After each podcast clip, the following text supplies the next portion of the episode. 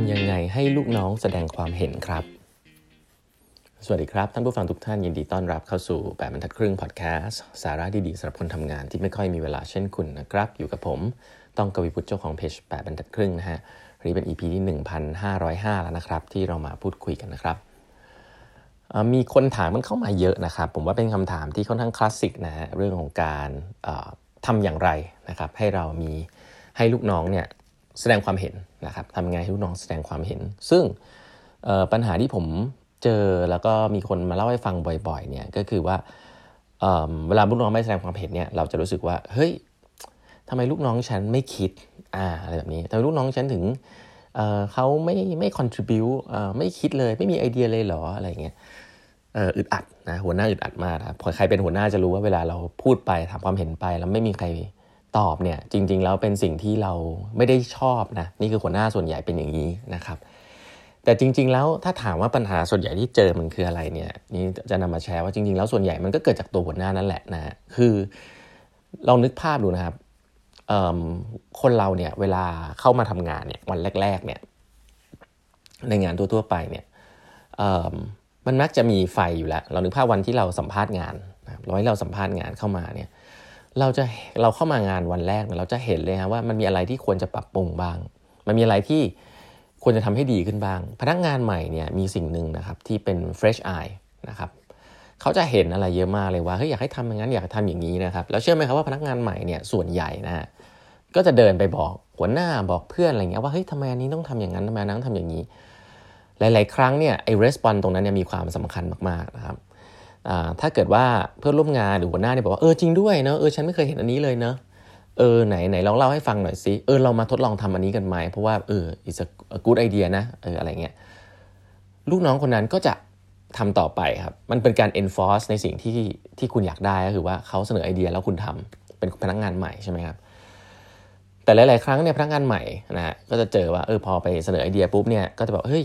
อ๋ออันนี้เขาทำกันมาแบบนี้เพราะอย่างนี้นะคือเป็นการอธิบายแทน ไม่ได้เป็นการ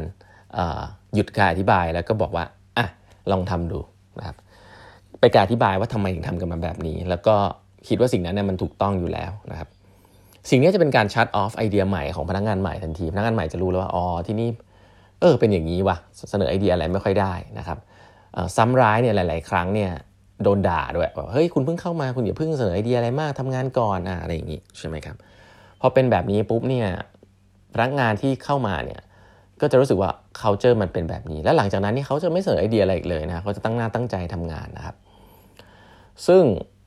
สิ่งนี้มันเป็นสิ่งที่เกิดขึ้นที่เราอาจจะไม่ทราบนะแล้วก็มันก็เป็นเป็นสิ่งที่ก็คือง่าย ๆ เวลาเราบอกว่าพนักงานไม่เสนอไอเดียเนี่ยพี่พอยของผมก็คือว่าส่วนใหญ่แล้วเนี่ยมันเกิดจากความไม่ปลอดภัยนะครับไม่ปลอดภัยในเชิงอะไร คือง่ายๆครับพนักงานส่วนคนส่วนใหญ่เนี่ยไม่กล้าเสนอไอเดีย เพราะว่า การเสนอไอเดียเนี่ยมันเป็นการ take risk นะมันมีความเสี่ยงอยู่มันมีความเสี่ยงที่ว่าหัวหน้าจะชอบไหมนะฮะคนในองค์กรจะคิดไงกับเรานะคนทีทีมจะคิดไงกับเราเวลาเราเสนอไอเดียนี้นะครับ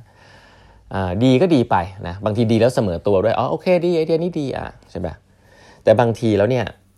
พอมันไม่ดีปุ๊บเนี่ยมันกลายเป็นว่าแบบมันเสียเวลาทีมหรือเปล่านะฮะหัวหน้าจะรู้สึกยังไง อาจจะเอ้ยเคยเคยทำแล้วเราไม่เราเราไม่ไม่ work หรือเปล่าอะไรอย่างเงี้ย คนก็จะกังวล กังวลว่าคนอื่นจะคิดยังไงกับเรา ซึ่ง alternative ง่ายๆครับก็คือการไม่พูดนั่นเอง การไม่พูดคือการรอฟังอย่างเดียวนะครับ การรอว่า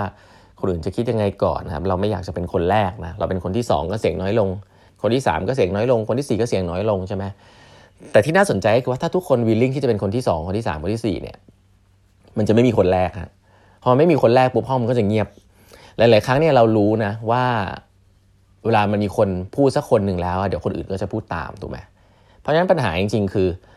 ทำยังไงให้มันมีพื้นที่ปลอดภัยให้คนแรกหรือคนที่2เนี่ยสามารถที่จะพูดได้ ส่วนคนอื่นๆ ที่เขาไม่ได้กล้าอะไรมาเขาก็จะพูดตามเป็น 3 หรือ 4 อะไรเงี้ย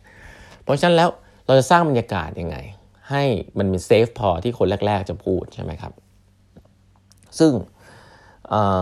เวลาเรียนเรื่อง ideation ที่ Stanford เนี่ยเรื่องการคิดนอกกรอบอะไรเงี้ย ideate เนี่ย เขาก็จะมี frame แบบง่ายๆนะเขาจะบอกว่าการที่เราจะ brainstorm และได้ไอเดียใหม่ๆเนี่ยเราจะเน้นปริมาณไม่เน้นคุณภาพนะหลายท่านจะเคยได้ยินคำนี้ผมพูดอยู่บ่อยๆนะครับเน้นปริมาณไม่เน้นคุณภาพคืออะไร คือถ้าคุณลองพูดว่าเฮ้ยฉันอยากได้ไอเดียดีๆเนี่ยไหนขอไอเดียดีๆหน่อยสิโอ้โหมันเหมือนมันมีความคาดหวังที่สูงเนาะเรามีความคาดหวังสูงอย่างเงี้ยคนเราอะครับเวลาคิดไอเดียใหม่เนี่ยเชื่อนะฮะ ไม่ค่อยมีใครคิดว่าไอเดียตัวเองมันจะ work ร้อยเปอร์เซ็นต์หรอกครับ คือมันมันแค่อยากจะแชร์แหละ มันแค่ไอเดียที่มันผ่านเข้ามาในหัว ซึ่งส่วนใหญ่คนที่กรองไอเดียของตัวเองเยอะที่สุดเนี่ยไม่ใช่หัวหน้านะฮะแต่เป็นตัวเราเองอยู่แล้วนะฮะ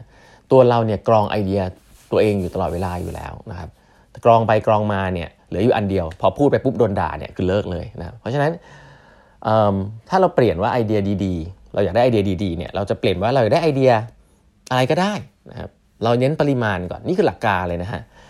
ดีไซน์สกูลเนี่ยเน้น go for quantity มากๆนะครับไม่ใช่ quality นะฮะ quantity ในช่วงแรกของการเสนอไอเดียเนี่ยอยากได้ปริมาณเยอะๆ เพราะเขาเชื่อว่าปริมาณเยอะๆ จะนำไปสู่การต่อยอดไอเดียของคนหมู่มากนะครับแล้วก็จะเกิดเป็นไอเดียที่ดีขึ้นได้ในอนาคต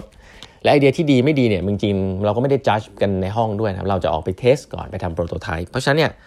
เราจะไม่ซีเรียสมากอะว่าไอเดียมันดีหรือมันไม่ดีในวันแรกๆนะครับแต่เราจะเขาเรียกว่าอะไรเราจะปล่อยให้ไอเดียมันเยอะก่อนนะครับ ซึ่งหลักการเนี่ยหลาย ๆ ครั้งเนี่ยเขาเขาใช้คำว่าไอเดียดีๆ มันเหมือนกับมันเหมือนกับต้นไม้นะเหมือนต้นไม้ยังไงคือต้นไม้เนี่ยตอนที่เราปลูกต้นไม้เนี่ยช่วงแรก ๆ เนี่ยเราไม่คาดหวังนะประโยชน์ของมันถูกปะต้นไม้เล็ก ๆ เนี่ยมันมันไม่ได้มีประโยชน์ แต่ว่าเราก็ต้องปลูกอยู่ดีเราต้องหว่านเมล็ดไป เราไม่รู้มันจะโตขึ้นมาใช้เวลาแค่ไหน มันใช้เวลาแหละ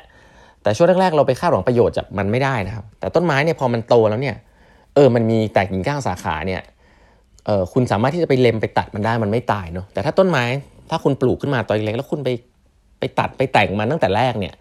ต้นไม้มันตายนะมันโตไม่ได้ คุณปล่อยให้ต้นไม้มันโตก่อนเอาง่ายๆแล้วกันนะครับการ brainstorm เนี่ยเหมือนเป็นการลดน้ำใส่ปุ๋ยปล่อยให้ต้นไม้โตก่อนให้มันรกซะหน่อยก่อน แล้วเราค่อยไปตัดแต่งมันนะหัวหน้าเนี่ยเก่งตอนตัดแต่งนะ ต้องบอกอย่างนี้ก่อน หัวหน้านี่เก่งตอนตัดแต่ง